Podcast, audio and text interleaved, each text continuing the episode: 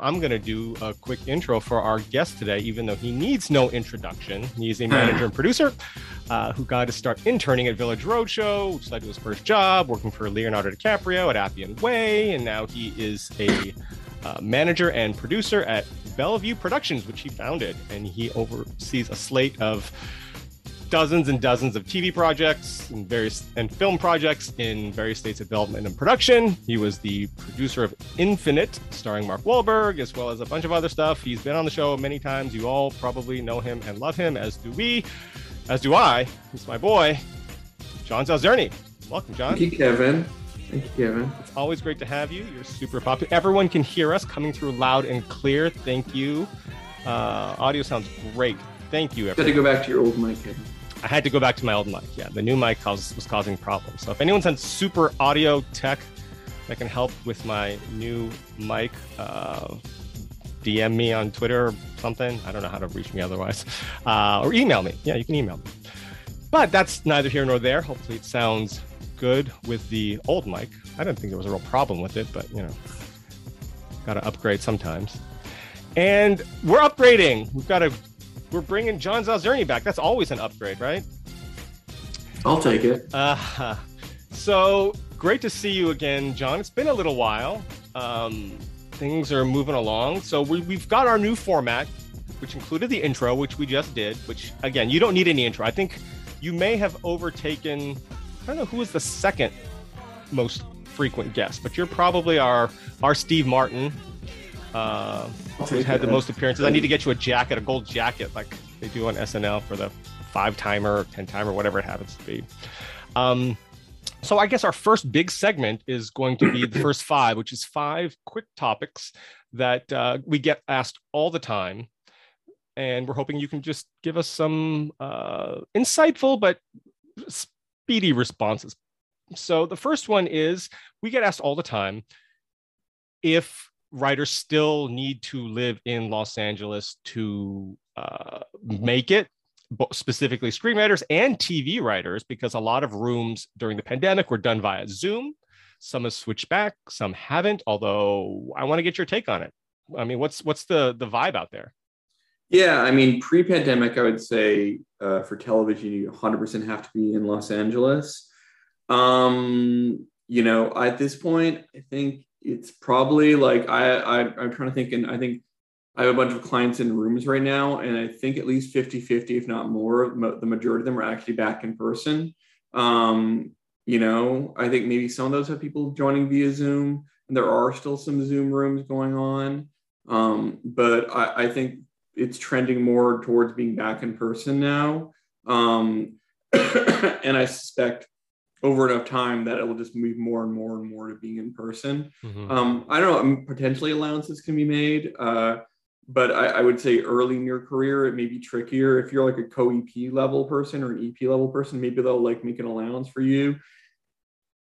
I don't know. You know, um, I would say that uh, for television, it's going to be possible, but difficult. Uh, let's put it like that. Uh, if you're not in Los Angeles, um, that's my thing. For features, I don't think it matters to be in Los Angeles. Um, I think you know, in a normal non-pandemic world, you could come to town uh, a couple times a year. Um, I have a client who's gonna who's in town, I think right now, and she's like, "Oh, do you have? Can we set any in-person meetings?" And I was like, "Not people aren't really doing that very much." You know, to be fair, she um, you know had a script on the blacklist, and and and you know, so it's not like she's met a bunch of people who was like, the first time we were taking out a script, maybe some people would want to do in person, but you know, people aren't gonna be like, well, I met you once four months ago. I want to do another in person. The only difference being it's in person. So mm-hmm. uh, I think for features, it's it's not at this point not not super important to be in Los Angeles. I do think it's an added benefit to be in Los Angeles um, for many reasons. I think you know you just kind of meet people in real life.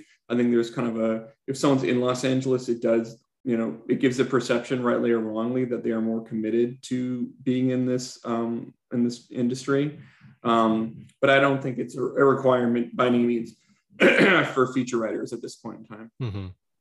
and for you especially after since the pandemic taking meetings for a potential client a screenwriting client is still done via zoom and you don't see that changing in the near future Yeah, I don't. Uh, I mean, like the reality is, you know, no, I, I, I, we still sign everybody over Zoom. We just don't haven't really gotten back to doing in person mm-hmm. yet. Um, yeah, no, that is still the still the reality. Um, it's also just easier, right? Mm-hmm. Like my office is in Hancock Park. Um, we recently signed uh, a writer who was an, is an assistant on a TV show who the that room is remote. I believe it's remote, although she said they're actually going to be going back to being in person in a few weeks. So again, that shows you where this trend is going. Mm-hmm. But for us to sign her, it'd be like, okay, let's do a Zoom at like whatever o'clock. And then she'd have to drive from her location. And my colleague Kate, who signed her as well, would have to drive from her location. I live five minutes from my office, so I'm lucky. But still, you know, like it's a thing where it's like we can just do it in person at, at a, it's, a, it's much easier it's much less of a of a of a of an impetus on people. Mm-hmm. Um, so you know, and, and COVID's still very much a reality. Um, I had it like a month ago. Um, oh. so you know, first time I'd ever had it actually. Yeah. Um, so you know, it still is one of those things where um, it, it's not it's just not necessary. Now we're doing I'm doing a brainstorming meeting on Monday with Ian Shorr about a new new idea that he has. I'm going to be meeting with another client um, who we recently signed, um, who has been out of town in Europe for the last few weeks. So we're going to meet in person, start working on his new idea. So you know, you still do it, um, but it's it's certainly not a requirement the way um, it was very much a thing in the past. Right. Um, okay. Well, that's good to hear and not completely unexpected. I think uh, a lot of it going back to TV going back to in person, but still being able to do a lot of Zoom stuff otherwise for screenwriters and meeting new writers and things. Yeah, like I mean, my, Elise took out my wife Elise took out a pitch and it was all over Zoom, entirely over Zoom. Oh, a TV pitch and a feature pitch, and both times they were all entirely done over Zoom. Man, that's nice. Um, okay, next question. Uh, how many pages of a script do you read when it's a submission and not a client script or a work project, right. know, something you're developing or something that's floating around this poppy, but a submission. So, how much of a chance do you give a script before deciding to continue or toss it? Probably first 15, 20. 15. I mean, if, if I'm liking the first 15, 20, I'm going to keep going. Sure, sure. Um, but yeah, 15, 20. Yeah. And that's why we emphasize, everyone emphasizes that your script needs to have, not that it shouldn't be solid all the way through, but it's especially important to get right to the point in the first 10 to 15, right? Well, it's like first, yeah, first 15, 20, it's like, okay, I'm reading this. And if I'm bored or uh, I'm confused or I just don't like the writing, right? Like when the first 15, 20, I don't have any reason to believe. Like it's almost like this. If it's like a a D to B, D or F script by 15, 20, okay, it is. If it's like a C plus or a B minus, then I'm going to keep going. But I'm be like, I'm not loving it, but I, maybe it's, you know, maybe there's more here, you know? And then, mm-hmm. then I'll keep reading to like the first end of the first act or further. Um, or obviously, if it's a great script, I'll just keep going. But um, I, I, don't. It's not like that's uh, page 15 or 20. I make my decision purely based on that. But it's kind of like where it's trending. Um, you know, uh, so that's that's kind of it. And the other thing is the calculus I'm running in my head is I'm reading this because I want to potentially sign this person. I, I am coming to it from a place of glass half full. Like I want this to be good. Mm-hmm. Um, and executives uh, and producers, etc., are coming at it from a place of like, oh my god, I have 20 scripts in my pile and I just want to get done with this.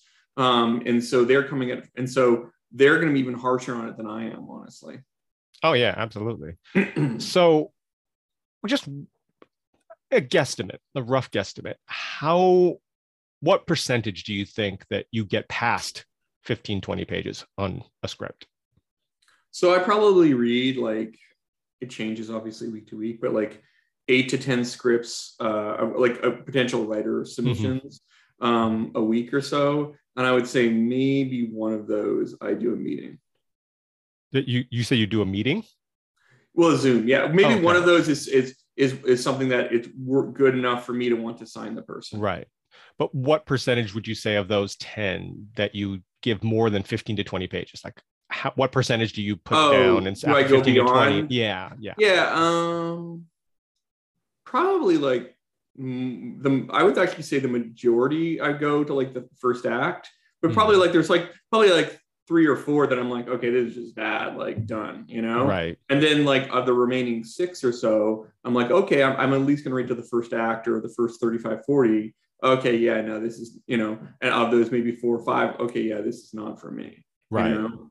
Right. Um, and so, and maybe there is that one where I'm like, whoa, this is good. And then Mhm. oftentimes what I'll do is I'll be like, hey, I read the first 60 of this script. I'm really liking it. Um, and I email my colleagues to be like, to flag it for them, be like, hey, I'm really liking this. Here's what it's about. If anyone's interested in, in reading more of this, let me know. And, and if we both like it, we can kind of do a signing meeting together. Mhm.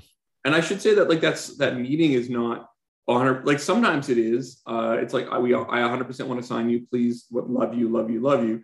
Sometimes it's like hey i like your script i want to hear more about i want to get to know you more you know? Right. it's kind of 50 50 i would say. Uh, although more often i mean i'm always walking into it with the hope that i would sign this person but sometimes like like um the client that actually i just signed yesterday kate sharp and i just signed yesterday who's an assistant on the tv show we 100 we walked in we're like we want to sign you you're amazing like this we love your pilot we think this is great um, we walked into it with that there are other times when i've read the script and i like it um, but i don't necessarily know what 100% what i can do with it and so i want to hear what else they're working on Mhm. um, so it depends upon my reaction to their writing and my reaction to the material they submitted and what I feel like I can do with it. Right. And a quick segue what percentage of those scripts that you actually like and want to meet Mm. via Zoom turns into a situation where you may have liked their writing but may not connect with them as an individual and therefore you part you don't actually follow through with representation. Probably only one third, honestly. Oh, okay. 'cause I'm, because I'm pretty, it could be 50 50 to one third. I'm pretty picky about Mhm. who I meet with. Um, I don't really see a point in meeting with someone unless I'm like, like, hey, I think there's really something here. Mhm. and i you know unless there's like some real warning signs that show up or or they're not clearly not that not that into me that has i mean that happened recently i met with someone and they clearly could be less disinterested in potentially signing with me so i was like okay you know Mhm. i'm i'm kind of on the fence and clearly you're like even you're off the fence so like you know it's like you go on a date with someone and you're like oh this person does not like me Right. um, so it's like, okay. Um, because like, you know, if it's not there at the start, it's generally not there going forward. So, you know, I would say maybe 50% to, to, to one third of, the time it ends up not being someone I move forward with. Mhm. Um, yeah. So oftentimes, a newer writer who lands their first rep thinks that now the job is done. Now I'm on the Yeah. road to Easy But Street. my job, yeah. right? And uh, so when tell me where to sh- show up to for the next for my gig or whatever. Uh, so obviously, there's still a lot of work that needs to be done. You know, that's sort of the starting block, right? They're allowed to race the race now. So, but it's not the race is completed; it's they're allowed to get at the starting block. So, Right. what's sort of the shortest time that you've broken a writer into the industry? And more realistically, what is the longest time it's taking you to sort of break a writer?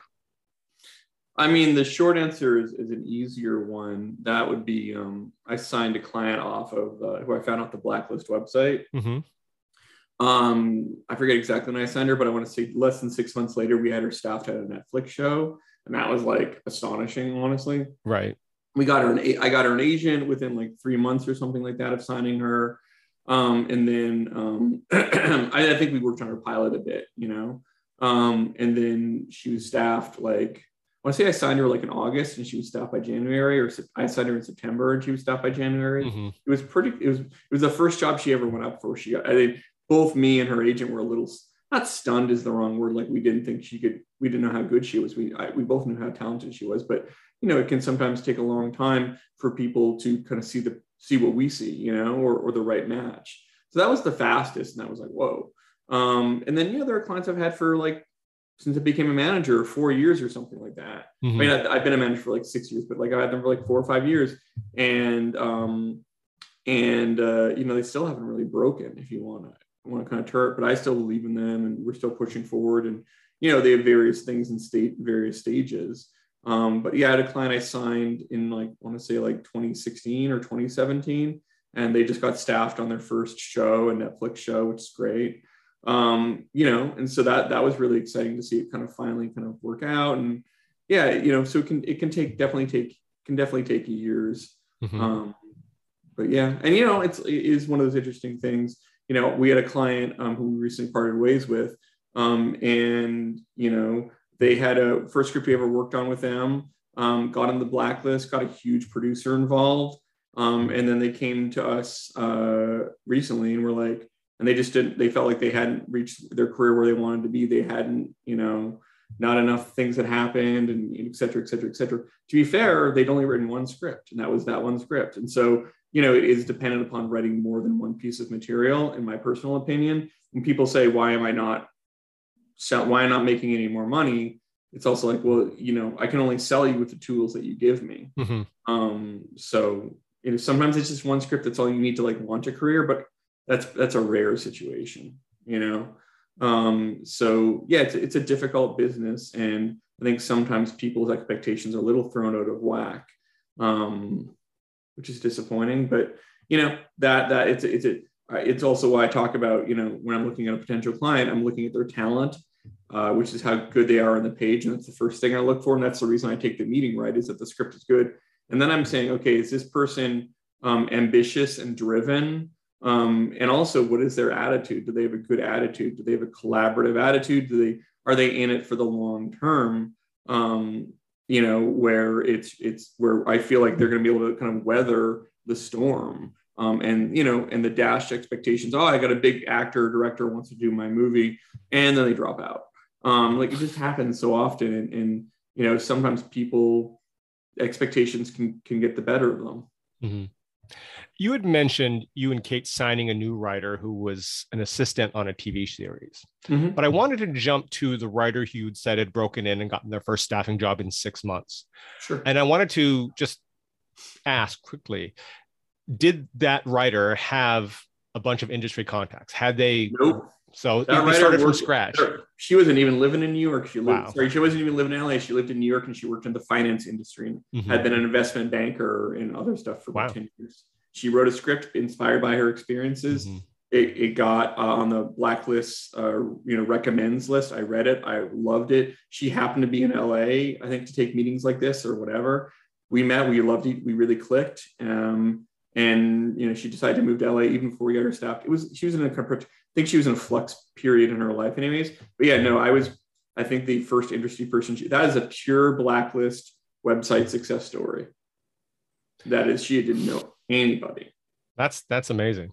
or if she knew somebody, I don't, I'm not really sure who those people were, but no, her entire, she'd been working in, um, uh, in the finance world for Right. 10 years in investment banking, um, uh, start kind of VC work, lots of different, really, and just to be fair, that's what her pilot was about. Mhm. Um, and that was really a world that she come, came from, but she was a phenomenal writer and phenomenal in the room. Although the thing she first got staffed on was a YA uh, romance. So go figure. It Hmm. wasn't even like some kind of, it wasn't like she got staffed on billions or something Right, right. um, which you would think would be a more natural fit. Um, I, and I wanted to go back to the other side of the coin, the writer who took four years to get their opportunity, their Sure. staffing gig or whatever. What keeps both of you in that? Meaning, it's easy for a rep. You don't seem to be that type of rep, fortunately, uh, who you don't. I send you out on some generals. You don't get any traction. You don't. You send a few pitches. I'm not doing anything for you because I don't make any money off you. So send me something. When you have it, I'll, I'll shotgun it out Sure. you are definitely a more developmental manager, which I respect. But on the other side, as a writer, it can get sort of discouraging too. So, in terms of that relationship, what did they do to keep you interested and motivated? And vice versa, what did you do to try to keep them sort of motivated to keep writing and not sort of fall into a funk because it, it does take years? And it's easy to think that, Right. oh, I have a rep now. I should be working at some point. Why are you not doing this for me?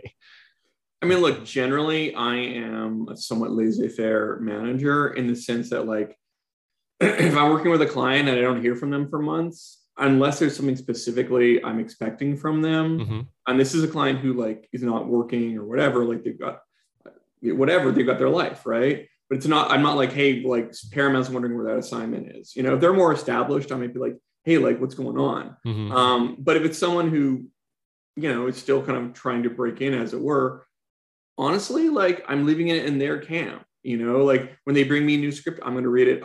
Uh, ASAP when they bring me new. Like I'm pretty responsive as a manager. Um, you know, I generally respond within a day or two to emails um, and all that kind of, with new with, with anything really, um, unless there's like you know exceptional circumstances.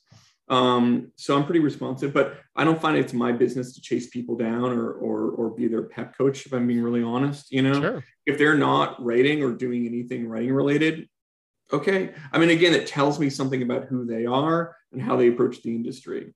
Um, you know, uh, I also have a fair number of clients, and so I'm, I'm going to be focusing on the people who are responding to me, and well, people who are reaching out to me and wanting something from me, or like, Mhm. hey, I have a new idea, I've written a new script, or this is going on, or that going. In that specific circumstance, it didn't really fit kind of what you're describing. I mean, it, there are other circumstances that have that client, you know, had been on the Imagine Impact list, was working as a working assistant on a, on a, on a TV show, was really out there writing new material all the time, incredibly driven, um, hustling, networking person.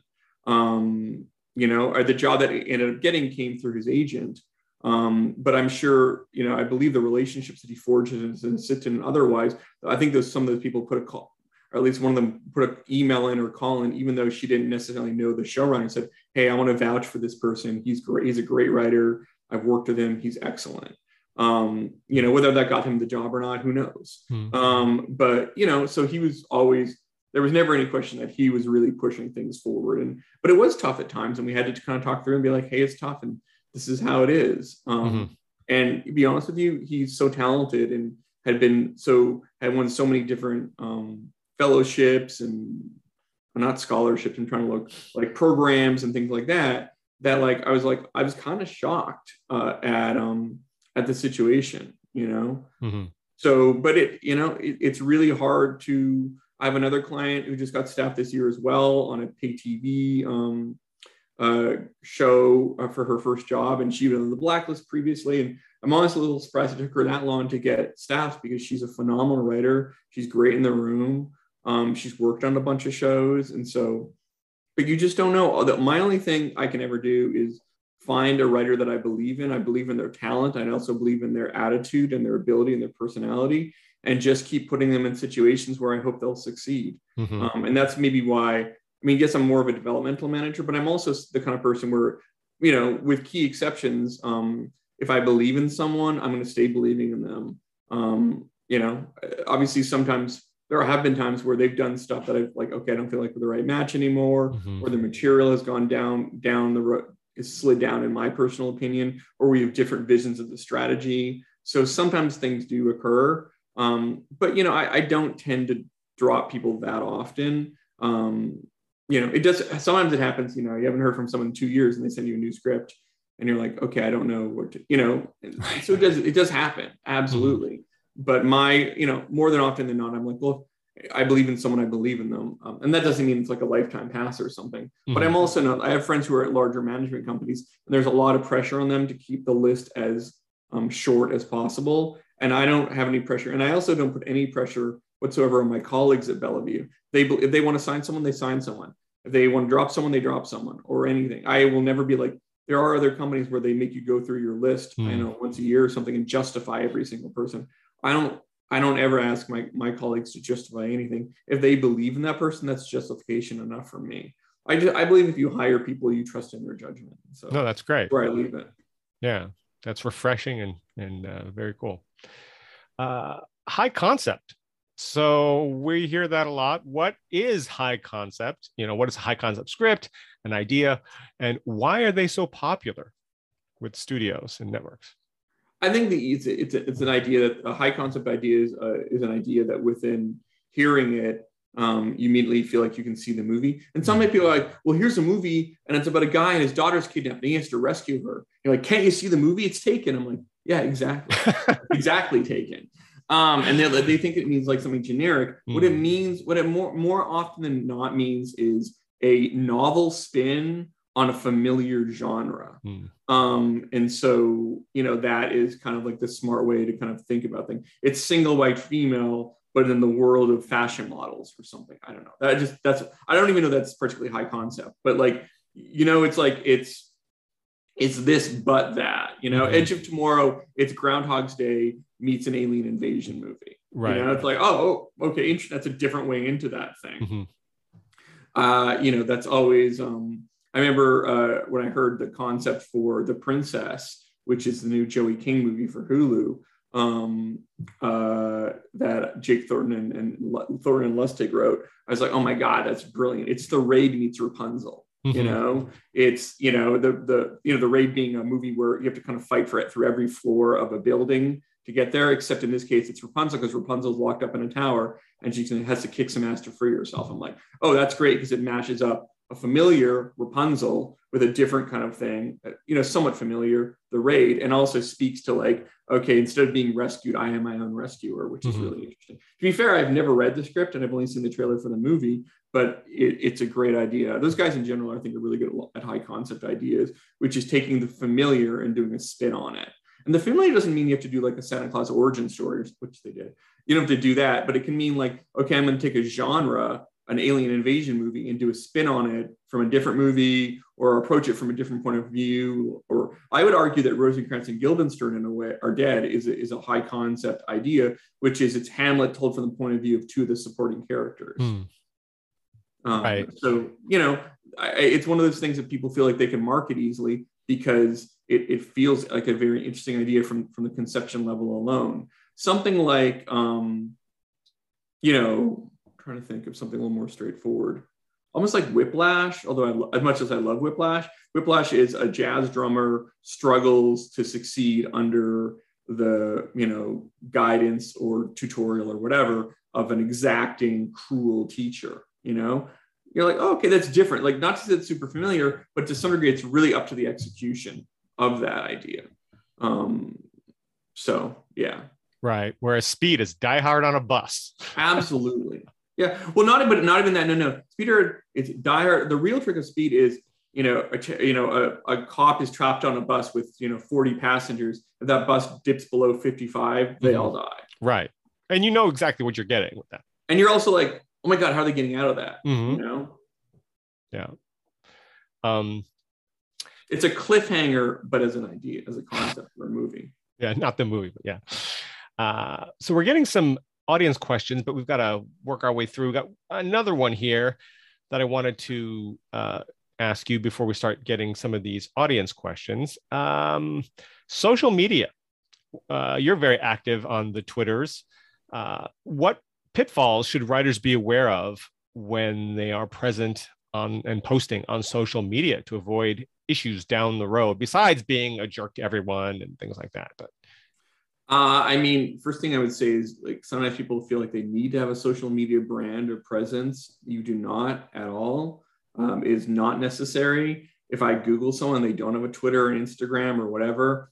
I'm not like, oh well, I'm not signing this person. It doesn't matter. Uh, uh, I'm sure there are cases where people's social media brand has been a plus for their career. Hmm. Uh, I would say those are probably the exceptions. If it's like for me, um, being on Twitter and stuff. Um, I mean, maybe it's been helpful in terms of like people knowing more about me. I could easily see it being a negative as well. But really, so the social media has been a plus for me on a personal level, where I've gotten to meet and get to know a lot of new friends and people like that. So it's been a plus for me on a personal level. A professional level is arguable whether it has or not. Mm-hmm. And I think it, that same is true for writers. Don't get into social media looking to expand your professional brand because it could really easily do the inverse. Look to it if you get if you yourself get something out of it, out of the camaraderie, the community, things like that. Um, I was just talking to a, a fellow manager yesterday, um, and he was like, "Oh yeah, the first thing I did about this writer was Google them, and I found their Twitter, and it seemed kind of weird, honestly, mm. you hmm. know." And in the, yeah, it's look if you were going to go on a date with somebody and you found out their full name, first thing you do is Google them, or you're going to you're going to going in for a job interview with somebody. You Google like it's the easiest thing in the world to do you know? Whatever happened to my old high school girlfriend or boyfriend i'm going to google them. Like come on. And anyone who anyone who thinks that reps and maybe even i don't know i don't know if executives and producers do it. They might they might not. Um, i do have a friend who um, uh, was a produ- is and was a producer and he was on twitter and uh, he or he followed a writer who he had a project with. And then after the meeting the writer uh, they had a meeting together discuss they discuss the project. And after the meeting the writer would be like just got out of the worst meeting with the producer. God this guy knows nothing. It was something like that. Mm. and he was like uh should we talk? You know? Oh i said my friend's name. Um, but uh, uh, but anyways, um, you know, it's one of those things where, um, it's one of those things where, uh, where you know, um, that was not a good move on the on the part of the writer. Um, so, anyways, um, yeah, it's just one of those things where I, I you know, if you're all going around trashing a movie or being negative, uh, you know, people can notice it. Um, so, uh, yeah, I think it, it, I would treat it as a personal, uh, something you can grow from personally. I don't know. I don't know 100%. I'm sure there are people who've grown from it professionally. I just can't think of any examples that I personally, personally have witnessed um, of my clients or so on. But I would say there is a fair amount of potential I mean, people will make snap judgments from you based mm. on your Twitter, um, the same way that you would make snap judgments about them. Um, and that doesn't mean that like you can't be yourself and say what you want to say, but like you can say what you want to say, but don't. But people also have the have the have the freedom to make judgments about you based on what you're saying. Right. So. And sometimes it's human nature, right? Too. I'm sure there are people who would not want to be rep by me based on things I've said on Twitter, and that is the risk that I have run. Um, and I have to be aware of that and i have to i don't know if i'd say be okay with it but it certainly is if i was non on twitter there are probably people who either have no opinion of me or have a, maybe a better opinion of me i have no doubt you know right um, okay we're going to jump to a few uh, questions of folks in the chat uh, before we jump into our topic of the day um, let's see uh, himson chan says in that same vein, if you were interested in meeting a potential client after reading them, did you prefer an in person meeting or over Zoom? I have to say Zoom at this point. It's just mm-hmm. so much easier. You know, in person, it's just, you know, like a lot of times I have to like move a meeting like an hour or like before half an hour before the meeting or something. It's very easy to do in Zoom. It's much more painful to do in person. Um, so I, I, the, the, answer is since the pandemic began, I've not had an in person um, signing meeting. So that should give you an idea of the situation. Right. Uh, Brooks Reynolds asks if you could go back in time to sign one writer or filmmaker, who would it be? And what criteria did you use to make the decision? Purely financial success versus being a personal fan of their work? That's a really good question that I've never heard before. That's kind of interesting. Uh, I mean, assuming this is like not like the person that I didn't sign and I regret it now. Sure. Um, so, not that there's a lot of those, honestly. Uh, I don't know. That's a good question. I mean, like, it's also like, am I the same age that I am now? Can I go back and sign Shane Black in the 80s? Like, I don't know. Like, it's an interesting. Yeah, let's of, say uh, anybody from, you know, Howard Hawks to Steven Spielberg to. I mean, that's crazy. I don't, I don't, even know how to answer that one. I don't. I'd rather just stay within my own career or something. Right. Um, I mean, like the first person that came to mind is like Ari Aster. Um, hmm. But like to be fair, like I met his manager like before Ari was anybody, and he was repping Ari at the time, and he was doing a great job. So I, it's a weird thing to say. Hmm. Um, honestly, I you know what I don't even. That's a question I, I'd, I'd have to think about before I gave uh, an, an answer that wasn't just a flippant one. right. Know? So it's a good question though. It's I've never thought about yeah. it. Maybe post it on uh, Twitter so we can all when you figured yeah. it out. Sure, I'm going to post my answer so we can be like, that's the answer John gave. Interesting. Right. Okay. Very yeah, exactly. You Tell broke your social media, vi- yeah, exactly. social media violation. Oh, I'm not, I don't want to send my script to him any longer. Uh, okay. Oh, that's who he likes as a filmmaker? Interesting. Uh, David Wales, uh, our good buddy David Wales, uh, asks, why do you think writers struggle so much with log lines? I think uh, it's an unfortunate thing that they do um, because they're like i think there's a, a, thought out there in the writing community hmm. more in the less pro not pro whatever whatever you want to call it pre-pro world than in the pro world but even in the pro world like when we talk to loglines there are some um, pro writers who were very proudly like i don't do loglines i have my reps do that that's fine. Hmm. and like personally like being a writer is not just writing the screenplay, which I think someone say is like, I write the screenplay, that's it. It's not, you know, but there's like so many other documents you have to write all along the way. You know it's the pitch you give in person that convinces them to go with your take.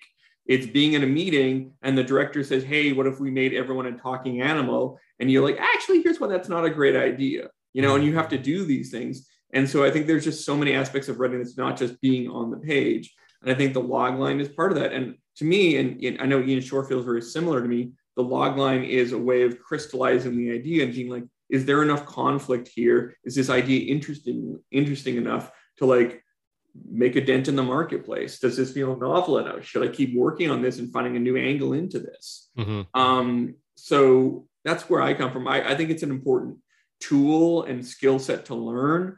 Um, I think unfortunately people think that like writing is just opening final draft and like pouring your heart out. And mm. I think it's a profession, it's a job, you know. That's like saying I'm an architect, all I do is build houses. And it's like, okay, well, how do you, you know, like you also have to like meet clients. And then you have to like, when people say, like, what's your vision for the house? You can't be like, here's the blueprints. What do you want from me? Right. You know, I don't know. It's, it's what it is. They'll probably be like, well, I see this in a in a in a modern Mediterranean style with maybe a dash of mm-hmm. like farmhouse or whatever. You know, like being a, a professional is selling and selling yourself, you know, and that's true of, of everyone. Mm-hmm. Um, you know, it's like why when a plumber comes, you you know, maybe you judge them by the fact that they're wearing, you know, very, very dirty overalls and they're and they and they have a broken down truck, as opposed to someone who shows up in a very clean truck with a nice big logo and they're immaculate. The, the the dirty person might be a better plumber, um, than the other person, but we judge based on appearances. Mm-hmm. Um, and it's, a, I mean, that sounds like different, but my point being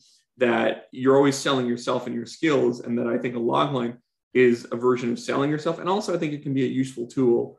Um, but I think there is a, a, thought process out there or, a philosophy that mm-hmm. writing is merely what's on the page, and anything beyond that is beyond the purview of being a writer. I don't mm-hmm. believe that to be true personally. Right. Uh, let's see here. Glenn Toussaint uh, has an idea for the high concept. Groundhog Day plus alien invasion equals Edge of Tomorrow. Yeah, that's what I said.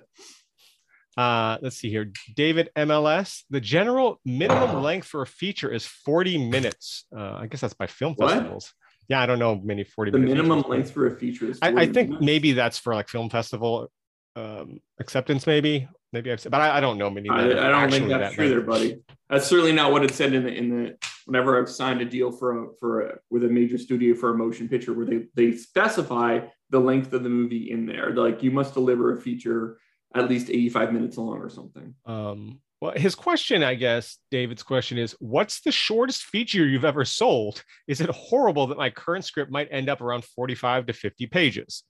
Yes, that's not a movie. it's not straight up, man. It's not. That's not a movie.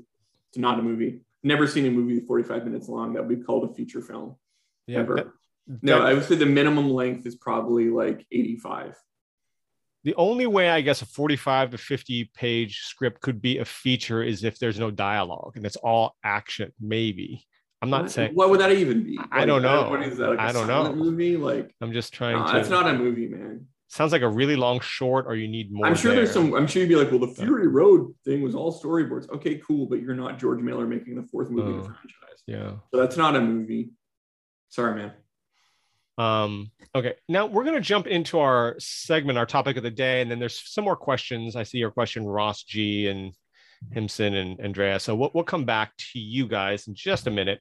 But I wanted to, before we uh, start running out of time here, our topic of the day, you have talked about writing with intention quite a bit and i think that that's it's super important to get to. Yeah. um your section of your twitter thread compilation which is on our site you can go check that out or you know obviously on your twitter there's links to it you can download it it's great a lot of great stuff on there. And it's something that's super important and relevant for uh, most sort of newer writers. Uh, not that writers shouldn't be shouldn't write what they want to write. They should absolutely write what they're passionate about but most a lot there are a lot of things you can be passionate about. Sure absolutely. But i mean other than i like this idea and i want to write it hopefully there's more than, to it than that right? Uh, and i think they're doing themselves a i think that's the difference between a professional exactly. So can you go can you go into a little bit more depth on what does that actually mean writing with sure. intention? Other than my intention is to sell it so i'm writing something that someone i want someone to buy right? What what, what do you mean by that if you're building something, a product for a marketplace, but you never think about what the marketplace wants, mm-hmm. then you end up on Shark Tank as like the joke product. As they say, you fixed a, you've solved a problem that didn't need solving. You know, um, I mean, like that's that's how I kind of think about it. Now, look, people can write whatever around. I'm sure they'd be like, well, so and so wrote this, and they never thought anything would come of it, but and that's fine. Like it can happen, absolutely. You know, um, but really, what I'm talking about, and it's it's pretty you know, if you're writing something, where is it taking your career? Like I remember talking to a friend who's a manager, and he was like, "Oh, my client wants to write this music biopic." I was like, "Oh, because I my clients have written lots of music biopics." He's like, "What do you think?" I'm like, "Sure, yeah, maybe." I'm like, I was like, "Well, does this client want to in future write more music biopics?" Oh no, they're a horror writer. They just want to get on the blacklist. And I was like, "Well, then what's the point?" Because you know, if they write a music biopic and it gets on the blacklist, all their meetings are going to be based around that music biopic. And they're getting the room with people who want music biopics. And they'll be like, cool, I write horror movies. And they're like, well, why am I talking to you?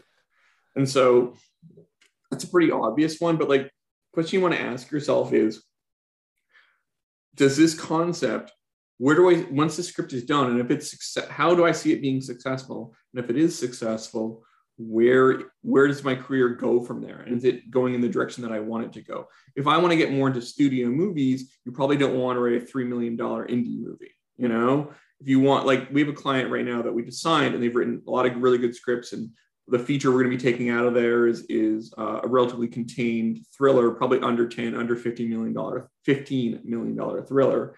But they want to get into studio writing so the next idea we're working on is a relatively high concept idea that has a budget probably of like 30 40 50 million dollars plus.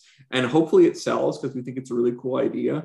But regardless it's the kind of script that down the road we can use that to get the meetings at studios and with studio based producers. And when there is a studio assignment we say oh you should read this script of theirs. It's a great sample for that kind of writing.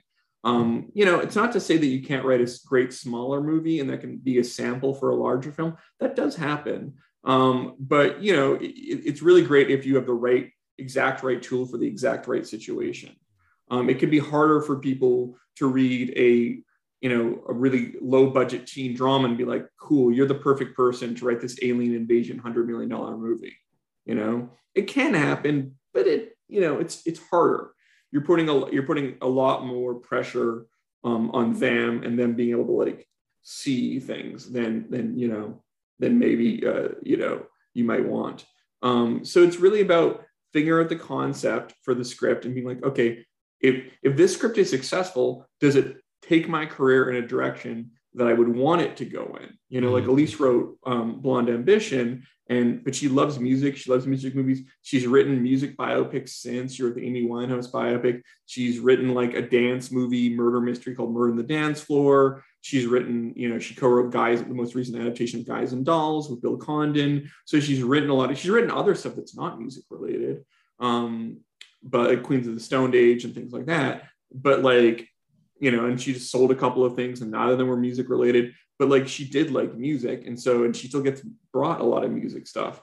And so that was something that was a path that she was interested in. And also Blonde Ambition was like music, yes, but it was also female driven kind of stories. And like that was also obviously something she was very excited about. Um, and so, you know, that kind of launched her career in that way. I think it would have been a disservice if she's like, I don't want to write uh, what I really want to write are small, you know, low budget horror movies. People would be like, oh, okay, well, then why didn't you write one of those? Mm-hmm. Um, and so I think it's, you know, I think there's a lot out there that's about, um, hey, you just write what you want. And that's fine. But that, you know, hopefully there's like more than one idea that you really want to write. And now, look, if you really, really want to write something, go ahead and do it. But don't be surprised if down the road, you know, people are like, okay, cool, I've read this thing. I want you to write something in the vein of it. Or, you know, I don't want to buy this. Or, it, it you know, you're like, I, I wrote this, you know, $100 million movie, but I want to go make it independently. Like, you know, you kind of have to think about like, okay, once the script is written, where does it go from there? Where, where does it take my career? Is it taking my career where in my overall strategy I want it to go? Now, suppose a writer has a few areas that they enjoy work writing, whether it's again music and biopics, and historical fiction and fantasy, whatever it happens to be. How does one write with intention while being cognizant of the marketplace and selecting what would be the most, which one would have the most potential. Uh you are you asking me like how yeah. I judge commercial potential of ideas? Well i mean is there a, a, way or what way would you give offer advice to a writer who may enjoy writing a number of different specific genres? Uh, how to gauge or how to figure out or how to sort of look at the marketplace and and think obviously not chasing trends. Nobody says you should do that. You should absolutely not do that because you're just piling into a, a pool that's already full. But is there a way for uh, a newer writer to sort of look at the marketplace and say okay this would be a tougher sell because of blah blah blah blah blah or this would be whereas but they're all areas that they're passionate about. How can I mean, they the, narrow the, it the down? simple, the simple answer is what kind of moves are getting made Right. This, you would wouldn't. This is shocking, but it, I guess it happens. Talk to people. I'm like, and they're like, blah blah blah blah blah. This movie, and I'm like, well, that movie doesn't really get made anymore. You know mm. that they've made that kind of movie since the 70s or the 80s. Right. Go, well, I don't watch new movies. I only watch movies from the 70s. Well, cool. Like that's not what that's not how it's going. You you need to be watching you know television shows or movies that are modern and being like, what is getting made in the marketplace? Now, right. look, if you write a western and you're aware that that westerns feature westerns are a harder thing to get made. I mean it does happen but it does certainly doesn't happen with the regularity it once did. Mm-hmm. um, and you know that and you're just writing it with that knowledge then okay then know that you're writing something that is a difficult if you're just writing it for you and it could just maybe at best being a writing sample. Even as a writing sample it's tricky because people are reading and be like okay this is period and this is a western I don't 100% know that like this is a, a, a, a good, what is it a good sample for? I'm mm-hmm. not really sure. You know, there are times when people could read and be like, oh, I, I, see the, I see how this could be helpful for a modern thriller, but like as a sample. But mm-hmm. again, it requires something of them to do. Um. You just have to look at what's getting made and, and, and cast your judgments accordingly. To some degree, what I say as my job as a manager is to set expectations correctly. Um, and if someone comes to me and says, I want to write an, a, an $80 million Western, I'll be like, look, it's going to be really hard to sell. But if you mm-hmm. want to write it, you can write it, but just know that. As long as they, if they write it and then come to me and said, hey, why isn't this sold yet? I thought this was a slam dunk. Then like they played themselves. You know, like I told, I, I try to set expectations accordingly. Mm-hmm. And I also know like there's not going to be a lot of people that are going to want to read that because they're like, we don't do Westerns. We certainly don't do $80 million Westerns. Right. You know, there's not a lot of producers who are going to want to read that. And there's not a lot of buyers who are even remotely going to be interested in that. Right. And so if you know that, then know, then then do that, and then and come up the other side, and you're like, yo, I wrote that thing. What now? And I'm like, well, maybe write something that's more in the vein of what you have this thing, and I'm sure you I hope you enjoyed the writing of it, and I hope you enjoy reading it and having it. And maybe one day the right opportunity will, will strike like a lottery ticket.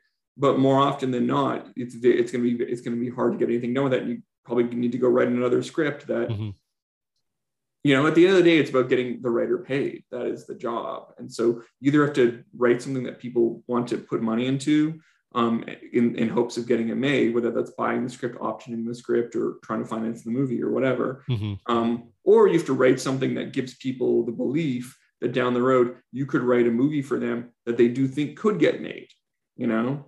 Um, and often it's easier when someone writes something that is more in the vein of the kind of thing that gets made to write enough to get paid to write a script that's kind of thing that gets made. Or if you write something very, very uncommercial, it makes people think, well, I don't know if this person wants to write commercial films.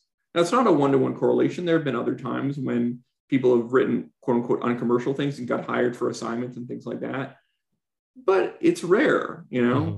I mean, you judge people based on their past work, and their past work was uncommercial, then oftentimes, you know, you feel like that is what they like to do. And maybe you don't want to give them $100,000 to write an uncommercial script that you can't recoup the money from. Right. It never gets made. Right. Um, we've got some more questions from the chat here.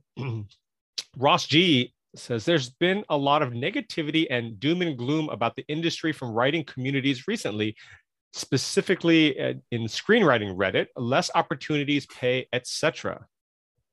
Um, I guess. Oh, as oh, as someone with a finger on the pulse of the industry, what is your general outlook on the future of feature films and the opportunities that'll exist for novice feature writers? I mean, I think it's as hard right now as it's ever been um, in the industry to sell things and get things made. Hmm. I think there's a lot of um, tumult and chaos happening. I mean, you know, Netflix is obviously trying to refigure out who they are and what's going on. Uh, Warner Brothers is in the middle of uh, a vast leadership change. MGM is being absorbed into Amazon. Um, Fox no longer exists as a studio. I mean, 20th is making movies, but almost primarily for Hulu um, entirely. So, you know, it's it's it's it's hard. They're making much fewer movies. I do think there's more opportunities in television, but even then, those opportunities are okay. You're going to be on an eight episode show or a 12 episode show. Mm-hmm. Um, and you know, and that show may not come back for another year. So you have to go work on one or two or three other shows in the meantime before you even find out that show's getting renewed. Um, I think it's harder for assistants to climb that ladder because of those shorter orders, um, at least in those kind of cable streaming shows as opposed to network, um, which there are fewer networks. Um, I don't think the CW is going to exist uh, in a year or two. I don't think it'll be sold. That's pretty obvious at this point.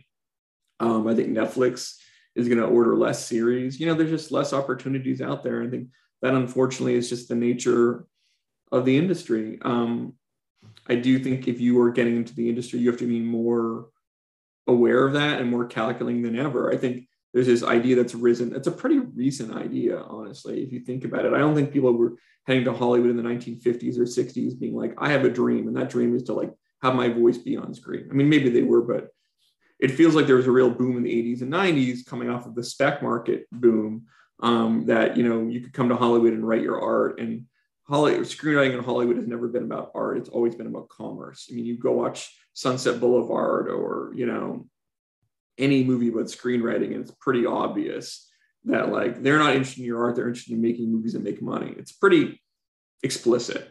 Um, and I think you have to approach it like you do any other job, which is how do I give myself the best chance at success? You know, we uh, there's a stat that's gone around very a lot, which is there are more players in the NFL than there are working feature writers in the WGA West.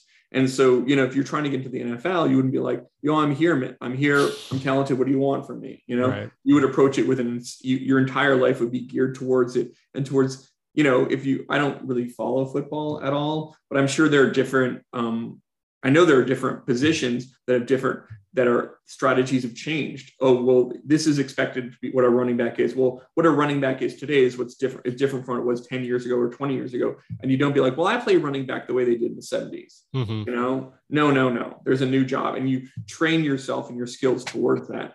And I think right. if you want to be in this business, you have to treat it like a business. You can't treat it like an art form um, or a hobby. Mm-hmm. Um, that's just it. That doesn't mean that if you write a screenplay as a hobby, it can't sell or get made. That could absolutely happen. But to have a long standing career that goes on for years and years, you have to treat it like a business. You know, it's the same as as any job where there are ups and downs and there, there's a fair amount of luck and there's a fair amount of hard work and and, and things like that, you know, and there's and there's absolutely no guarantees. Yeah, and to expand on your football analogy, it would be like in the 80s uh, they, it, there was a lot of I formation where you had a fullback and a running back in the backfield, and the fullback would block for the running back. You know, they would like run through holes, and the fullback would run first, and then the running back would run after him, the tailback. But now it's a lot of single back formations because you have extra receivers because it's a lot more passing oriented. So you just have a single. So if you're a fullback and there's two teams in the NFL that still have fullbacks, you're going to have a harder time than you know switching to a different position or finding a different niche because that really isn't used anymore. That that position is not really around much. Um, i barely understood that but i kind of fair enough.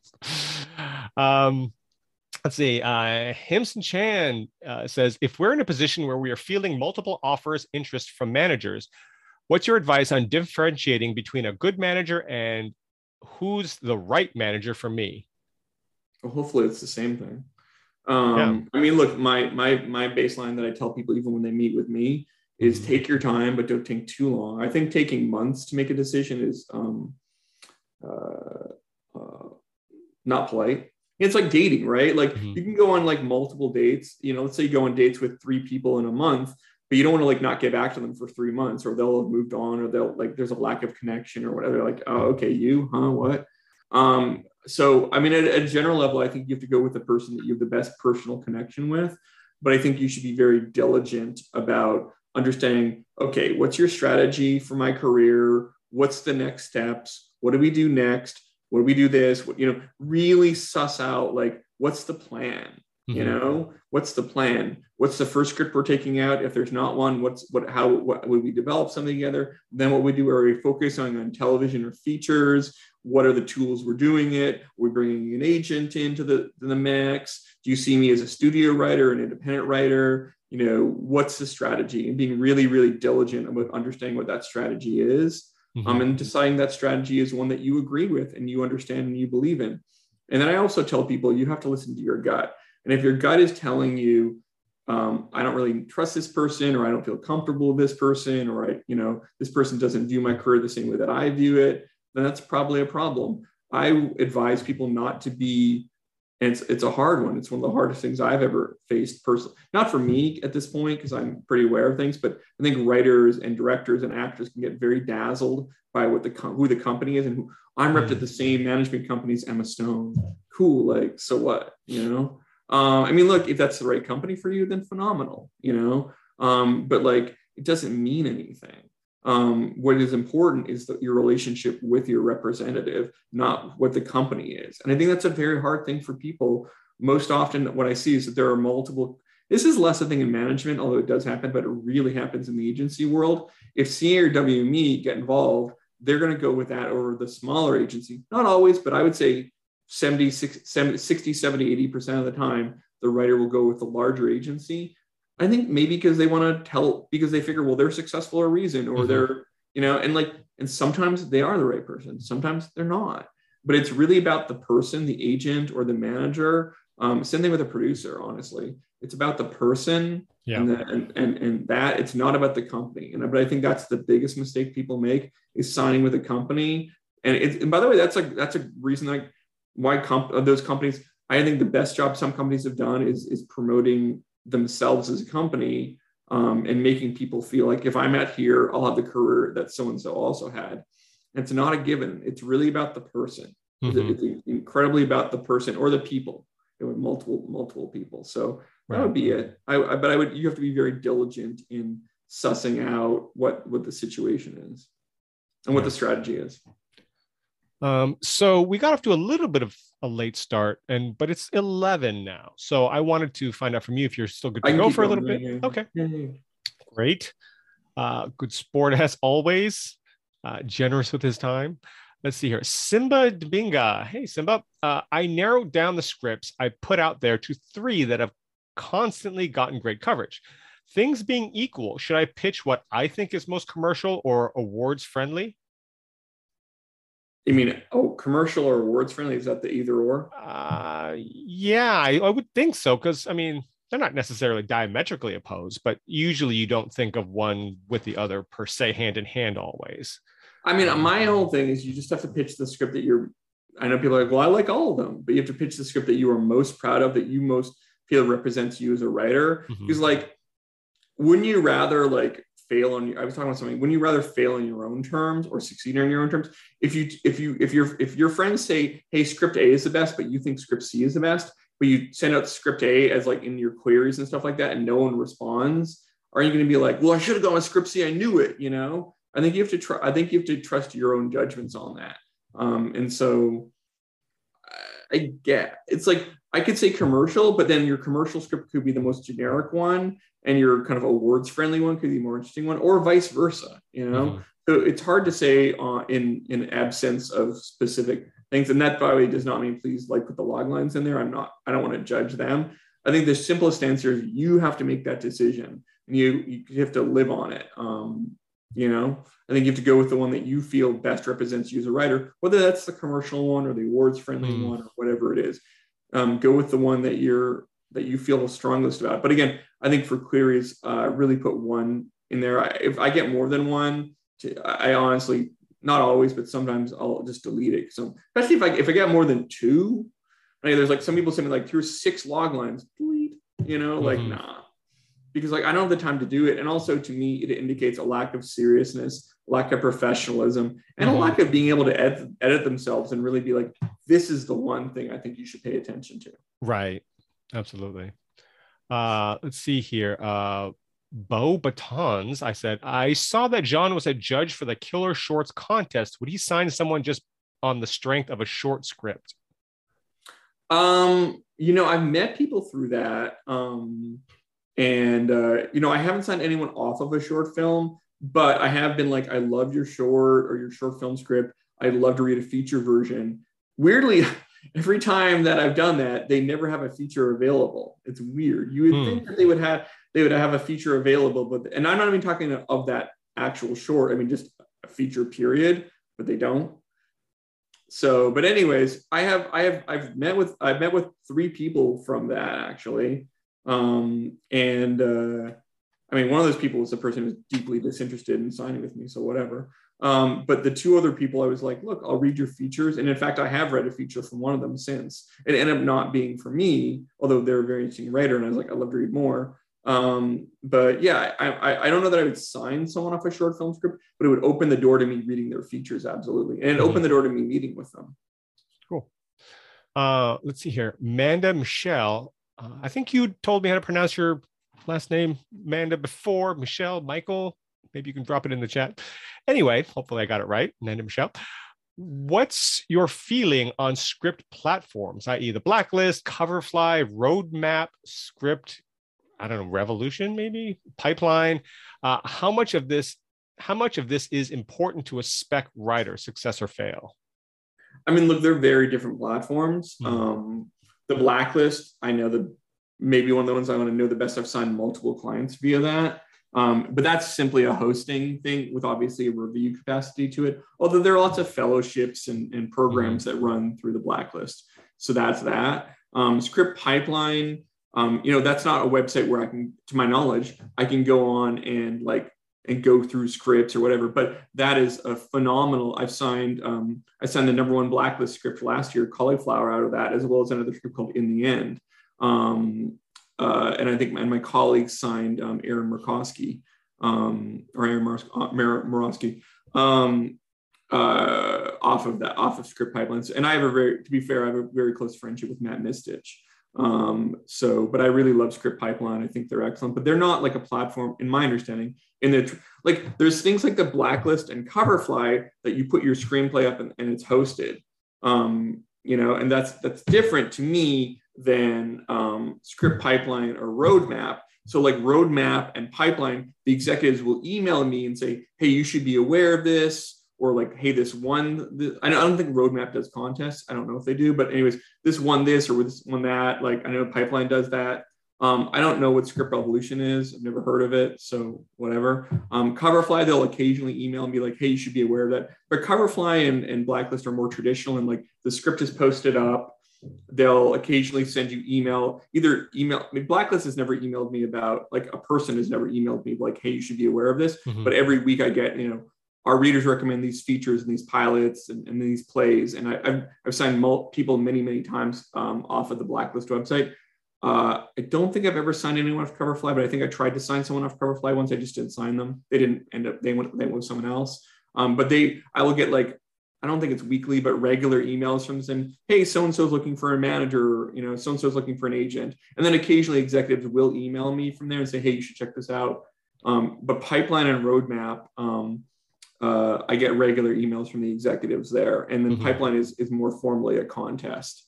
Um, you know, and I do judge. I think I judge for Pipeline. I'm pretty sure I judge for Pipeline, but I certainly am well aware of them because you know Matt and I talk a lot, and I've gotten clients through them. So it's they're all very different. You know, it's not like they right. they have different ways that they operate. Mhm. Um, do I think they're required for a um, a spec writer? I don't know. You know, I mean, like I've signed people just off query letters. You know, um, I've signed people off the blacklist, off cover. Well, I've never signed them with Coverfly, but I've tried off of you know Pipeline or, or Roadmap. I, I think I've sent someone from Roadmap, or I, I can't remember. I've certainly tried. Um, you know, so like however it comes to me is a good, way to come in. What I would personally say is that you know I would always try to be doing multiple things. I'd be like, okay, I'm going to put my script up in blacklist, and I know this costs money, so but the query letters cost nothing other than time. But like, okay, I'm going to query, but I'm also going to put my stuff on the blacklist. Like in the case of like two, maybe three of the clients that we signed off the blacklist, they were actively querying me as well as putting the blacklist. And so like it was almost like they queried me, and I also saw the script in the in the the, the our readers recommend thing. Hmm. I remember once it was like I read the script off the blacklist, and Zach got it from a query. We literally got it the same week because I think this query might have been like I just got an eight on the blacklist or something, right? Mhm. um, and uh, or might have been vice versa. So that was something where that client was doing it, multiple clients actually doing it two different ways, and so it kind of hit, you know, look, do I think you should be on every single one? No, that would cost a lot of money and time and things like that. But I do think probably the best, one of the best ways would be focusing on queries in addition to one of the other things. That right. would be my thing. And again, costs money. Queries cost nothing. And I obviously sign people off queries. Do a lot of other managers sign people off queries? And I would suspect I'm kind of more, I'm one of the most people who sign, one of the people who signs mo- the most people off queries. But I do know that I've, I've had things where, like, when I signed a headhunter writer um, back with the number one script in 2020 off of a query, there are other managers pursuing her as well who she queried, you know? So, like, clearly that was something mm-hmm. where people had read it and, and, and, responded to it. That, that's a, definitely a situation where query led to multiple management offers. Um, so it does happen. Mm-hmm. Um, is it, I would say the queries probably could be like low, you know, you send 100 queries, maybe you get like 10 responses. I don't know, but it depends, right? So, uh, but that costs nothing other than time and research, obviously. Whereas the blacklist does cost money. All the other services cost varying amounts of money. But do your research is a simple answer. Mm-hmm. Uh, apparently, I skipped a question. Andreas Anderson asked, um, having something going into production this summer and having the next script ready, I feel like I'm ready, uh, ready reaching, uh, already reaching out to manager or ready to reach out to managers. Uh, what's the best approach, calling or emailing? Emailing, never call anybody. People call me, I actually get kind of annoyed, honestly. Right. I'll be like, I'll sometimes I'm just like, hey man, like just email it, don't call. But like, no, just email. Just mm-hmm. email. You have to understand I get 50 emails a day that are queries. And and like and like I don't think anything of that. I'm like, I'm not like mad or anything. I mean, right. I'm annoyed when people attach their screenplay without right. without being asked. If there's any attachments, I delete it automatically. Mm-hmm. Because like same way that you would delete anything that came in automatic as an attachment, um, but phone calls, I, I get them so rarely that it does kind of irk me. Um, you know, I've gotten things mailed, packages mailed to my house. It's not cool. So yeah, it's not email is the only way. Right. It's not innovative and, and daring. It's kind of creepy and, and annoying. Right. The same way that like if you're watching a movie and like like oh it's so cute in that movie where that guy like broke into her house to like give her flowers. In real life, that's just fucking weird, mm-hmm. you know, and creepy and criminal. Um, Brooks Reynolds, I enjoyed your tweets about long money versus short money. I'd love to hear more on this, maybe hypotheticals of when you'd advise a client one way or the other. I mean, I think I went into that in detail in the thread, honestly. Um, you know, but I, I, think the short answer is you have to be like, is there a longer relationship to be gained here mm. um, by taking, you know, the long? Is this is this a temporary thing where I feel like there nothing else will come out of it? Then I should probably do this the short money tends to be more the long money tends to be less you know? Mm-hmm. the long money is in pursuit of you know would you rather would you rather take 20 bucks now with the possibility of getting 20 bucks every week for the rest of your life or would you rather take $5000 right now? You know i don't know whatever. It depends on the situation. Mm-hmm. it's very circumstantial and um, situational based. So it's hard to give um, an answer. You know you have to weigh the pros and cons. You have to be like oh is it worth is it worth taking less money here because of possible opportunities that could arise down the road out of it? At the end of the day, you have to make that decision. Right. Do you take those Star Wars merchandising rights or do you take a bigger paycheck up front? Yeah. Yeah, exactly. Well, that's certainly when that worked out. That worked out for him, but yeah. Um, let's see. Glenn Toussaint, uh, if you query a manager with something that isn't commercially commercially viable, should you mention that you realize that in the query? No don't don't front porch yourself. Don't undercut yourself. I mean, like when we got I got the headhunter query, it was like, oh, this is just cool and interesting. I didn't think I could sell for millions of dollars. I just thought it sounded cool. Mm-hmm. You know, right? Doesn't mean I wouldn't be, respond to a commercial query. I certainly have and, and will. Um, but uh, but no, and don't undercut yourself. It's like being like, hey, I'm going on a date. I know I'm kind of ugly, but like, oh, you know. Good analogy. Uh, John Lonizak says, given the nature of the industry and a looming recession, it seems it's either big budget Marvel movies or low budget indies under 5 million. Even NFL viewership has dramatically dropped. I don't know if there's a question there, but uh, any. Great. Great. Great to hear, man. Tell me more. Tell me more. Uh, no, so I don't know if he's questioning on if you agree with that or not, but it does. I mean, I don't know. I mean, yeah, maybe there's a recession coming. Maybe there. I hope there's not, but there could be. So I don't know. We just have to take go through go. We have to go through this world one day at a time, um, Right. preparing for, hoping for the best, you know, but prepping for, you know, I don't know the worst, but Well, it does seem that the they're the middle ground movies. There's a lot of opportunities in streaming now for you know. Last time I checked, everything everywhere at once did pretty well, and that cost like that was not a low budget indie. It was like Sure. I mean, it was like a medium budget. I would I, I think the budget was like fifteen to thirty or something, Hmm. twenty to thirty. So I mean, look, we I have a client getting a movie made right now that's an eight million dollar movie, and they're and yeah, I, I, I actually I don't know if that's the budget, but it's you know it's a decent budget for uh, a first time filmmaker. You Mhm. know, um, multiple movies actually. Yeah. Um, so you know things are still happening, um, but it's hard. I'll put it like this: things are still happening. There's still opportunities, um, but it, it's certainly as hard as it's ever been. But that doesn't Yeah. make it impossible. Sure. But if the odds daunt you or freak you out, this is definitely not the business for you. Right. I mean, it's just never been. There's a lot easier ways to make money, Yeah. but it is a job. But don't buy NFTs.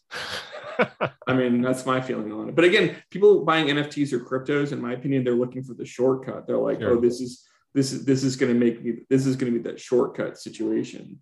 Um, and somebody's In making money off of it, but most people well that are I think the people who most people will be the bag holders. I think the people who made the money who were going to make getting getting the money from that were the people who bought in 20, early. 15 yeah. years ago, 10 years ago. Uh, Simba again. Should every writer learn how to do a pitch deck? Uh, learn. I learned No. it recently, and it helped me figure out my story. Also, who you got, Jimmy Page or George Harrison? Uh, they're very different people. So I don't, in terms of Jared Harris and Jimmy Page, that's radically different players. So I, they're both excellent. I don't know, like it's, it's very different. Um, pitch decks, I don't think, uh, uh, I don't think it's, um, I don't think it's, it's, it's personally worth your time. I don't, you know, if it helps you figure out your story, great. I, I think there's probably less time intensive ways to figure out your story than learning how to do a pitch deck. Um, Is it a useful skill down the road? Absolutely. Is it a necessary skill? No. Um, it's a um, complementary skill, Mhm. um, but I, I, I, it's a complementary skill less in figuring out your story, more in down the road helping you do Zoom pitches or something. You know, Right. um, but that's that that's way down the road, and I think the time should probably be better. Better, your time would be better spent working on your writing and your Mhm. concepts and things like that. Now, look, if it's helpful to you, great. That's awesome. That's totally true. Is it something I would recommend for other people? No. Uh, let's see here. John Lonizak, I think this is sort of a facetious question. Given the way Netflix is going, should my script plan on ad breaks every five pages? Yes, you should do that. Let me know how it goes. Uh, Phil Originals, Hollywood relying on IP is about hedging on risk and quality for mass awareness. At what point will Hollywood dilute or exhaust their IP libraries where they're forced to take more risks or original ideas to create new franchises? I asked Bob Chapek, and he said the answer is Monday. I don't know. I don't know. How would I know? Who knows? I guess the when there's a, a few non-IP related massive hits, and then everyone will want to do those again, right? I don't think so. I think Mhm. unfortunately that's I, I don't think I, trying to people make mistakes when they imagine a sea change occurring. Change happen tends to happen on a much more gradual basis. I mean, look, pandemic, earthquake, you know, you know, I'd be like real estate prices in Los Angeles are generally stable, with the exception of when an earthquake hits. You know, like okay, you know, obviously. Right. Um, and that doesn't mean that things don't fluctuate within a 5%, 10% varied, but they're not going to drop 50% unless, you know, a life-changing uh, event occurs. Um, and that's kind of my feeling about the industry Mhm. is that um, any sort of like hard and fast, like when is this going to happen or how is that, you know, right. like things happen as they happen on a, on a, you know, like Crazy Rich Asians was a massive hit. There's been almost, there's never even made a fucking sequel to it, which is mind blowing to me. right. Uh, and there hasn't been, unfortunately, a requisite, you know, a complementary rise in the number of Asian-led or targeted films, which is really surprising to me um, and annoying, especially someone with a K-pop movie. Um, so you know, uh, it is one of those. It's a, it's a weird thing, but like Mm. the reality is, these things happen on um, a very slow, gradual basis. But the idea that Hollywood will exhaust and dilute IP uh, I'm assuming you didn't watch the two Sonic the Hedgehog movies because turns out there's a lot more out there. No, I mean like it's just the true. feeling, right? Like Yeah. it's just the feeling like when are they going to run out of things? Well, tell you when they run. Here's a simple answer: they're going to stop making IP based movies the moment you convince everyone else to stop going to them. Hmm. And that doesn't seem like it's something that's happening. Look, Top Gun 2, which is again a sequel, but Mhm. like whatever, uh, it was a huge hit. That's that's that's cool. Do you know that Top Gun, as much as we were celebrating it, made less opening weekend than I think Doctor Strange did? Hmm. Uh, it's like they were pretty close. And it was funny. Like I don't remember Doctor Strange. People talking about Doctor Strange like it was going to save cinema. As excited as I am for Top Gun, Mhm. um, I do think Top Gun will actually outgrow, potentially outgrow Doctor Strange too. But it is one of those weird things. Mhm. Um, so yeah, it's it's.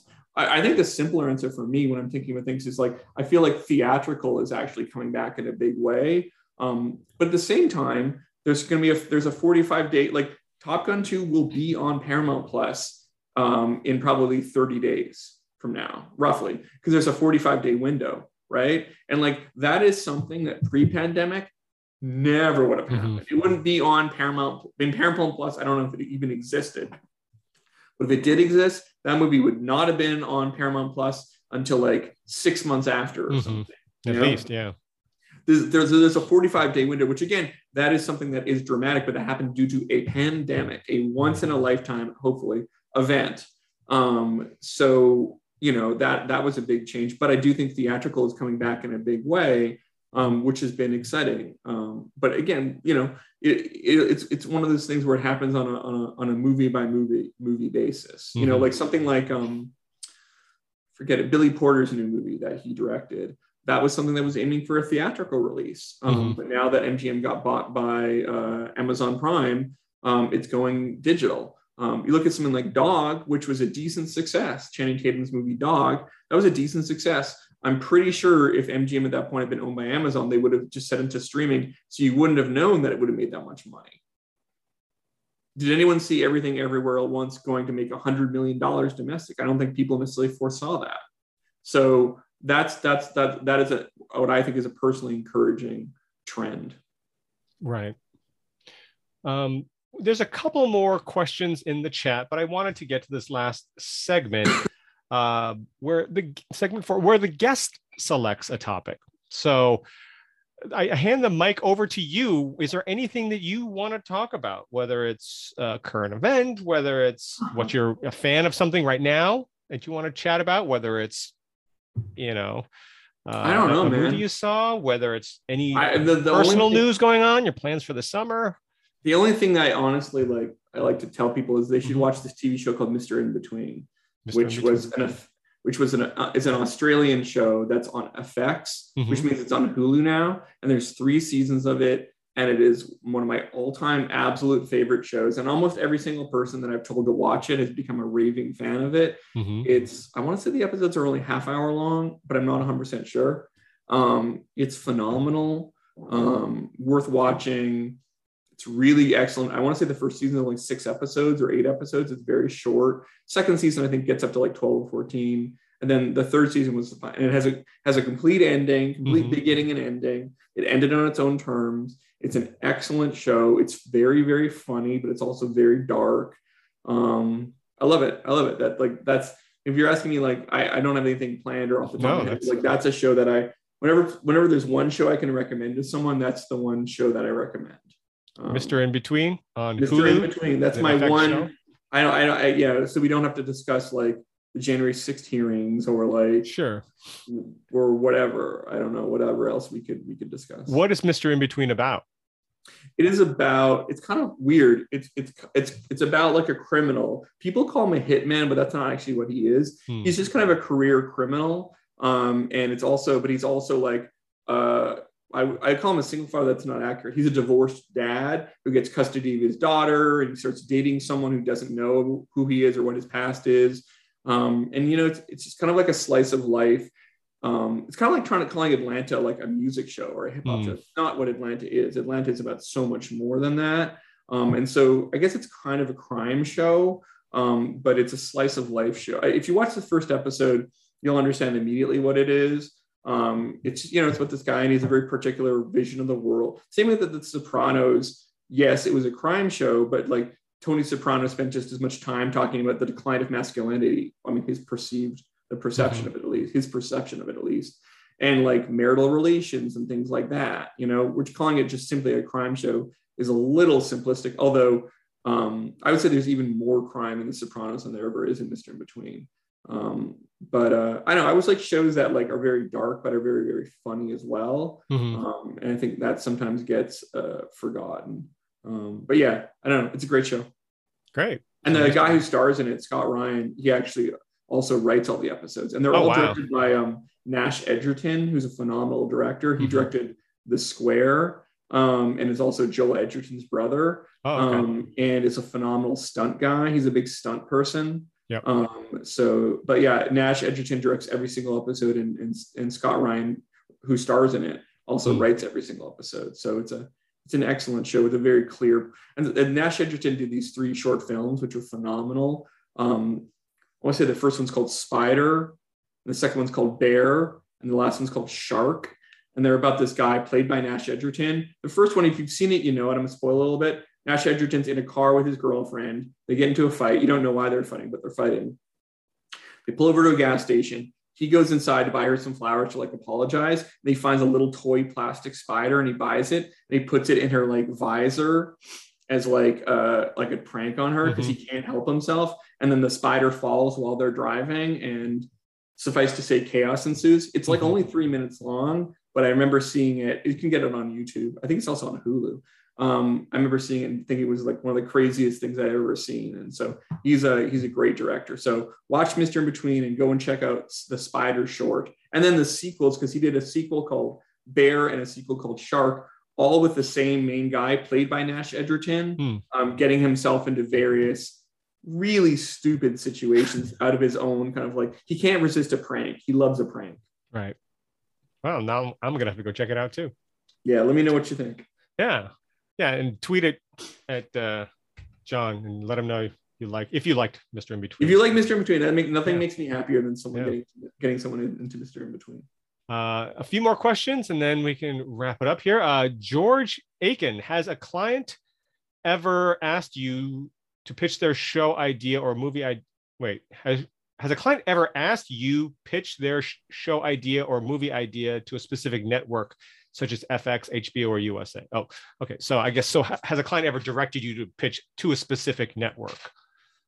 For, me, for me to pitch them before they pitch it? No, you wouldn't do that. You wouldn't be like, "Hey guys, what do you think?" It's like they. Why? Why would you want me to pitch your idea uh, when you could pitch that idea? Right. It could also be interpreted this question as if they say, I want this show to be pitched to FX specifically. That's what an agent does when it's all prepped. Right. And I guess I do sometimes So really the agent does, like, hey, we're right. taking a show in this kind of vein. Does that sound like it's up your alley? Cool, then we're taking it. But I think maybe he's asking, do I ask them, like, hey, they want right. to do a show about art heists. Do you want to do it? And they're like, yes, okay, we'll come back to you in six months with it. No, we don't do that. Nobody does that. That's crazy. Um, let's see here. Ross also, because six, oh. six, months later, it could have a completely different. Uh, right. They'd be like, "Oh yeah, the mandates completely changed. Our heists are out." Right, right. The last art heist movie that came out failed. So sorry, yeah, no more art heists. Yeah. Um, but we have this pitch. You said you wanted it six months ago. Uh-oh. Yeah, we wanted it six months ago, but not now. Yeah. Uh, Ross G, are you still playing Fortnite, or have you moved on to something better? I'm just going to shake my head at the impudence of that question. uh, let's see. Scrappy Coco. Hi, John. Hi, Kevin. Uh, hi, Scrappy or Coco. Thanks for doing this. Speaking of theatrical, what's the best screening you've ever attended?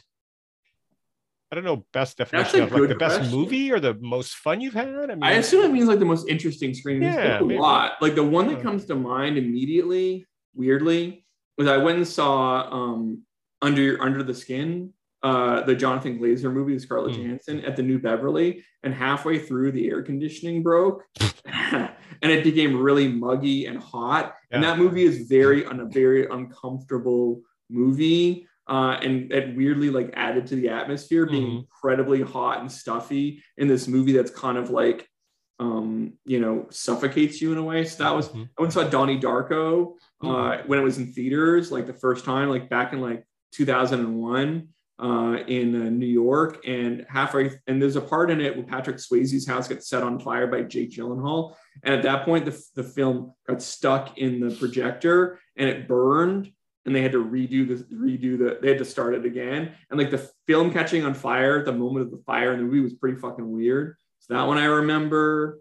Um, I remember going to a screening of Lost in Translation with my boss at the time, and halfway through the movie, we realized the movie was about um, Scarlett, uh, sorry, Sofia Coppola divorcing Spike Jonze, which she had not done yet, by the way. She had not done. You're watching this movie and you're like, whoa, like, um, what's his name? The actor who plays it. Um, I'm blanking on his name, but I can see his face. The one who plays clearly the Spike Jonze character, you're like, wait, oh, Giovanni Ribisi. You're like, clearly he's playing Spike Jonze. This is clearly about your husband. This is crazy. And there was like a Q&A afterwards. And I think someone asked her that. She's like, no, no, no, no. It obviously was. Uh, that was fun. Um, I mean, the problem with like most screenings when you go to them and there's like a Q&A afterwards is someone always gets up. I went to a screening of like Kill Bill or something. At the end of it, this person's like, hello, Mr. Tarantino. I am a fan of yours. Because I am a fan, I have a screenplay. And he walked down like through to Tarantino, and Tarantino's like, "What? What are you doing, man?" I'm like, "If you're a fan of mine, you know I read I, I read my own shit, man. I'm not reading your shit." You know, it was very uh, that was memorable. But most of the time, there's like always someone. I actually don't go to Q and A screenings anymore because there's always someone with a. Most of the questions are god awful. Hmm. And they're always like, either like, excuse me, always, always, always someone going, excuse me, what was the budget for the movie? As if they're like, hmm, interesting. Now that I see the budget, I, I I think of it in different terms. Right. I can only imagine like if I went to a screening for the Northman, the amount of like weird, bizarre like budget questions I would get asked. Um, so yeah, I mean, like it's it's usually like about the weird circumstance, the ones that are memorable, or like I remember when I saw Born Identity. I think I put this in a thread. At the end of it, like there's that scene where Matt Damon like holds a body and fall and shoots a guy as he's falling down with a body that will break his fall. I remember Right. I was out in Santa Clarita and some guy just yells, James Bond never did that. And everyone's like, yeah. And I was like, oh, this movie's gonna be a success. People love that. Nice. Um, so that's always fun. Or like, or like you go to a rock. It's like I, I go to see Die Hard every Christmas. Well, up until the pandemic, I went and saw Die Hard every Christmas with like a lot of my friends and my clients and stuff. We have like our Die Hard screen that we go to right Mhm. before Christmas because Die Hard is a Christmas movie. Um, and um, so that's always fun. Mhm. So yeah, that's it's LA is a great city for for going to movies. I, every time I go to the New Beverly, it's a it's a memorable screening. Right. I went and saw Aliens recently with my with my buddy Sean Colin Smith and um, Julia, I think Julia White. Um, and and like I sat down, the person just turns to me and goes, Aliens or Alien, Alien or Aliens, what's a better movie? And I was like, oh my God, this is like a very LA New Beverly kind of like Mhm. crowd. Then I was like, well, both of them are good, you know, I like them both equally. And then someone goes, they goes, well, we all can agree that Aliens 3 sucks. And I was like, well, actually I like Aliens 3. And then someone from another row goes, yeah, Aliens 3 is underrated. And then someone like jumped in, they're like, yeah, and so is Alien Resurrection. And then everyone's like, no, that's inaccurate. That's a bad movie. It's al- there's always someone with like the weird opinion, like they, they think like Mission Impossible 2 is like the best one or something. And then, Right. you know, no, get out of here with that. You know, having a contrary opinion does not make for a personality. That's true. Although many people do think that it does. Indeed. and they're all on the internet. Right. I'm sure you get tweeted a lot about it. Um, and speaking of Tarantino, it's funny. A friend of mine used to work at Video Archives back in the day with Tarantino. You know, they're, they're doing a podcast series called Video Archives now, him and Roger Avary, where they go through the old VHS movies. Well, I remember uh, Roger and Quentin weren't talking for a long time. Um, there was issues with the whole Pulp Fiction thing and and Tarantino thing, and I don't know. Um, but anyway, he bef- the first time he introduced me to Quentin, he said to me, "Just don't ask him what was in the briefcase in Pulp Fiction. He hates that question. Just don't ask." I'm Like, sure. right. So yeah, but I'm sure you got asked too many times at film festivals, and so I got an advance warning not to ask that, which I did not. You should have to ask him, but like, what do you, hey man, like, think, what, what do you think of Switchblade Sisters or something? There you Yeah, no. to- well, before I saw Top Gun, the new one, I made my wife watch the scene from Sleep with Me. Hmm. That's all about his like his his theory of, of the the gay theory, as it were. Like right. the man is like the man is just a wind up toy of movie opinions. He is. No, absolutely. I mean, and in, in comic books too, like a lot of that stuff in Crimson Tide, where they're talking about Right, the Mobius right, Silver right, Surfer or the Kirby Like, Silver I Surfer. wonder what part Quentin Tarantino wrote. Yeah, exactly. Yeah, no, he's a pop culture uh, encyclopedia, really. Um, so uh, we've got a lot of thank yous in the chat. Thank you, John, for coming out and spending your time with us this Saturday morning. We greatly appreciate it. Um, as always, I'm sure I'll, I'll be bothering you again to come back on and I love it. It's not, No you know. I've, I've always been, oh, it's been too long. I haven't been on scripts and scribes, but yeah, I appreciate.